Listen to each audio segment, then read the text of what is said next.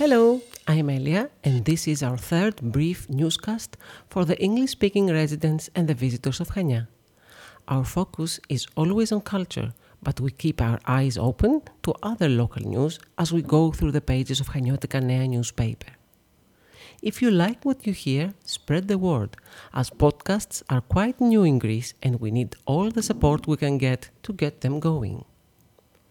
On the front page of the newspaper, we read that cyclists claimed their space and safety in the streets of Chania through a large procession of bicycles that protested around the city streets. Even though Chania has many cyclists, it's rather dangerous to move around with a bike as there are any bike paths and car drivers show little respect to anyone moving in the streets with a speed below the limit of 50 km per hour. On the day of the event, the municipality set a lane especially for bicycles at Kanari Coast on the seaside that leads to Nea Chora Beach. Let's hope that more will follow soon. Anyone who has attempted to use the national road that crosses Crete and connects the major cities knows how dangerous it is. If you haven't tried it yet, please be very careful, as in many parts of it there are no emergency lane and three branches limit visibility.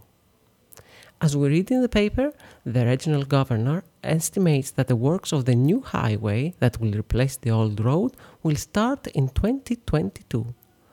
Cretans have been waiting for the new road for years, and it has cost many lives as well. So let's hope again that the works will be completed in due time. Last but not least, we have our section of the word of the day, where I provide a Greek word and its meaning. So guess what going to be the word of today? It is elpida which means hope. Today I already used it twice because safety is really important for people using the streets, either car drivers, cyclists, or pedestrians. Elpida.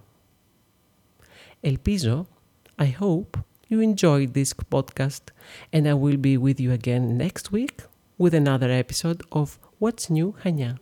Bye bye.